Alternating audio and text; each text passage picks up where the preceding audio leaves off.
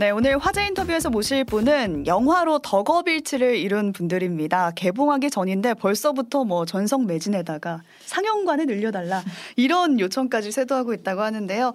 9월에 화제작으로 주목받고 있는 영화 듣보인간의 생존신고 제작진을 모셨습니다. 두 분 안녕하세요. 안녕하세요. 네, 자기소개 한 번씩 해주실까요? 네, 안녕하세요. 영화 듣보인간의 생존신고 감독을 맡은 감독이자 출연진까지 맡은 권하정입니다. 네, 안녕하세요. 저는 듣보인간의 생존신고에서 세 번째 듣보인간을 맡았던 구은하라고 합니다. 반갑습니다. 네. ASMR을 듣는 줄 알았어요. 너무 좋게 만나요. 너무 속삭이네요. 너무 반갑습니다. 네. 이 영화 제목 듣자마자 이게 도대체 무슨 영화인가 이런 궁금증이 드는데 간략하게 감독님이 소개를 해주시면 좋겠어요. 저희 영화는 듣도 보도 못한 3인에서 무명 가수를 찾아가서 다짜고짜 뮤직비디오를 만들어주겠다고 제안하고 제작하는 과정을 담은 그런 영화 다큐멘터리입니다. 그럼 듣도 보도 못한 인간이 지금 여기 계신 두 분과 또 다른 한 명이신 거고 이분들이 무명 가수한테 찾아가서 내가 뮤비 만들어줄게 라고 하는 그 제작기를 그린 영화인데 거기서 말하는 듣보인간 그리고 그 뒤에 생존신고잖아요. 이 단어를 왜 붙이고 있는지 궁금해요. 듣보인간의 생존신고니까. 생존신고는 제가 영화를 되게 오랫동안 쉬고 있었거든요. 근데 오랜만에 이제 학교 선배를 만났는데 학교 선배가 저를 보자마자 야, 너 영화 안 한다더니 살아있었네? 이렇게 얘기를 하시는 거예요. 그 속으로 뭐야, 영화 안 하면 죽어있는 거야? 라는 생각이 들었어요. 그래가지고 이게 이 영화가 나의 생존신고 같은 영화다. 그렇게 해서 생존신고라는 단어를 붙였습니다. 나 살아있다라는 걸 알려주는. 살아있다. 럭키님도 지금 영화제에서 듣보인간의 생존신고 보고 너무 감동받아서 감독님 팬이 됐어요 라고 보내주셨는데 저는 못 봐가지고 내용이 궁금하네요. 꼭 보세요. 예고편을 저희가 잠깐 보고 오겠습니다. 아연아, 나 이 가수랑 한번 작업해보고 싶어. 안녕하세요, 이승윤입니다. 무조건 함께하고 싶습니다. 저는 이날 귀할 사활을 고르는데 지금 이걸 보면서도 사실 믿기지가 않아서 이게 보답을 할 수가 없어요. 노래 따라요. 안녕.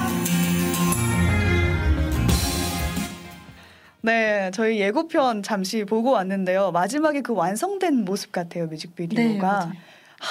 궁금하네요. 막상 또 보고 오니까 지금 여러분이 빠져 계신 그 무명의 가수가 화면에서도 보셨듯이 가수 이승윤 씨인데 이승윤 씨가 덕질 대상인데 저는 이 이승윤이란 가수를 싱어게인을 통해서 처음 알았거든요. 근데 아마 많은 분들이 그걸 통해서 아셨을 거예요. 왜냐면 본인도 방구석 음악인이다 하면서 아직 잘 알려지지 않은 가수다라는 걸 그 프로그램에서도 강조를 하셨기 때문에 그 이승윤 씨한테 어떻게 반하게 돼서 어떻게 접근해서 뮤비를 찍어주겠다 한 건지 그 과정이 좀 궁금해서요. 처음 일단 이승윤 씨를 보게 된 건 2018년에 그 어느 작은 음악회에서 이승윤 씨를 만났거든요.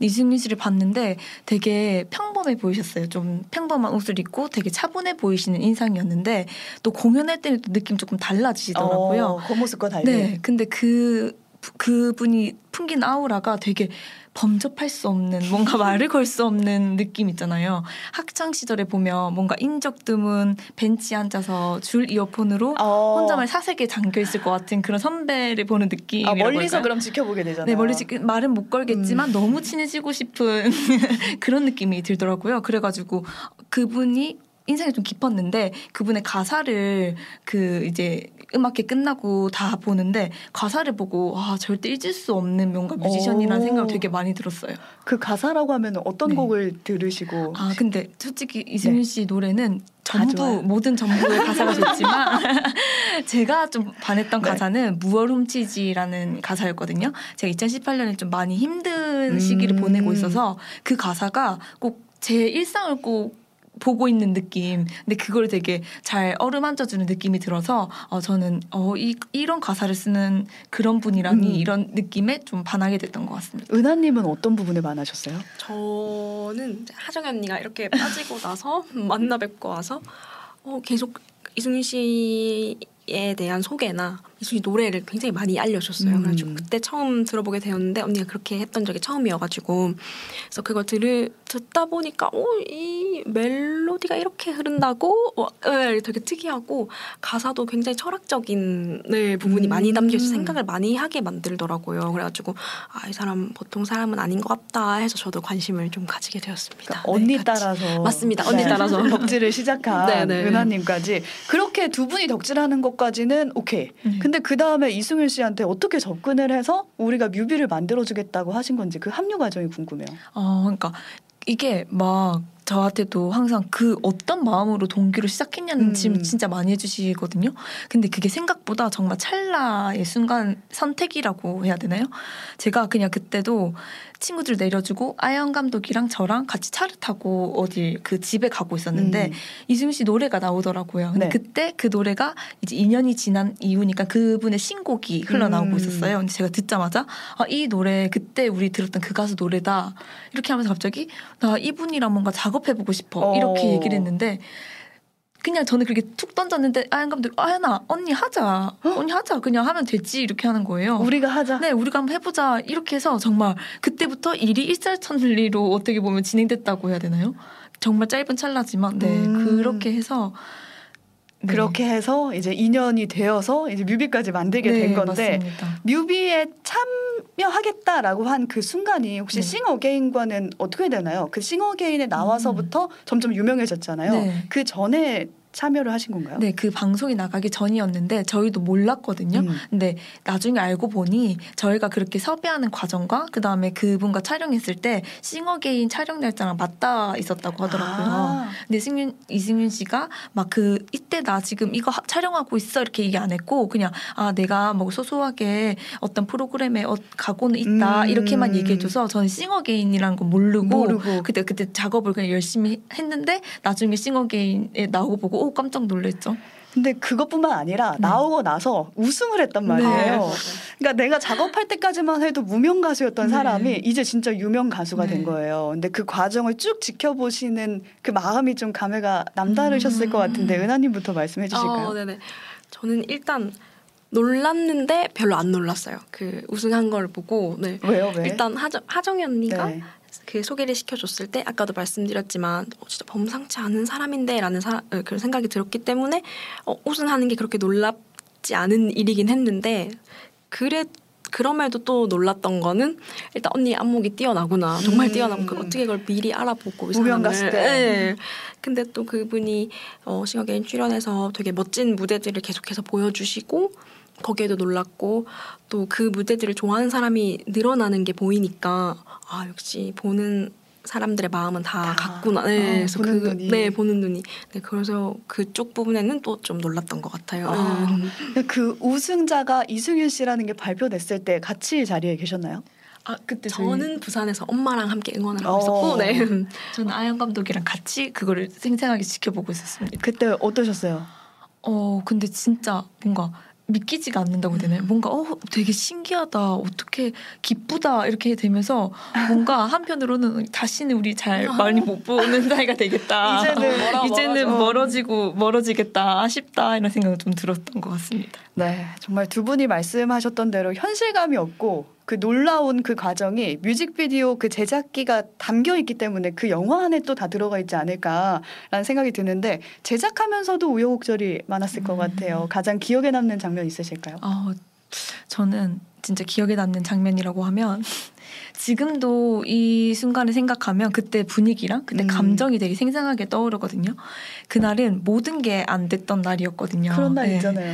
촬영 감독님이 엎어지고 갑자기 사라지고 그 다음에 원했던 세트 팀에서 저희 세트를 지어줄 수 없다는 연락이 오고 그 다음에 스튜디오에서도 7명 제한을 주시는 그런 날이었는데 7명 제한이라니? 7명만 들어올 수 있다. 스튜디오에. 근데 저희만 해도 7명이니까 가능하지가 않잖아요. 그래서 이걸 어떡하지 하고 저희끼리 카페 가서 한바탕 울고 야 우리 그래도 열심히 해보자. 안 되겠다. 다시 열심히 해보자 하고 동대문에 이제 옷을 사러 갔거든요. 근데 동대문에 갔는데 그 옷을 다 예약해놨는데 줄 수 없다는 거예요. 그 뮤직비디오 관련 의상을? 네. 이승윤 씨 의상을 줄 수가 없다고 하는 거예요. 그래서 왜 안 되냐고 했더니 되게 이상한 일이었어요. 뭐 이것도 안 되고 저것도 안 돼서 하여튼 줄 수 없다가 결론이었는데 그걸 듣고 저희 3명 다 말이 없었어요. 말이 없이 그냥 일단 걸었거든요. 걸었는데 또 걷는데 다 떨어져서 걸었는데 비가 오는 거예요. 아, 왜 또 비까지 왔고 그런 날은 치적치적 오면서 제가 느꼈어요. 이 모든 쌓았던 이 모든 공들이 하루아침에 없어졌던 그때 그 기분을 되게 잊을 수가 없었던 것 같아요. 그 기분이 어떤 의미였을까요? 아, 정말 일단 너무 처참하다. 그다음에 내가 다시 이걸 어떻게 해야 막막함과 이 불안함과 그럼 어떻게 다시 시작해야 되지? 이런 마음이 들면서 계속 걸었는데 친구들도 표정이 다 생각이 되게 많게 걷는데 계속 해야 되나라는 생각했을 것 같아요. 다큐멘터리를 담을 수도 없을 정도로 분위기도 너무 안 좋았고 저희끼리 그냥 근데 막 그때는 저 쇼핑백 메고 있었거든요. 의상이 단기 쇼핑 그것도 찢어지는 거여서 다 안 되는 날이다 이렇게 하면서 네, 집으로 갔던 게 기억납니다. 그럼에도 불구하고 어쨌든 완성을 한 거잖아요. 은하님 같은 경우에는 촬영하면서 어떤 게 가장 기억이 남으세요?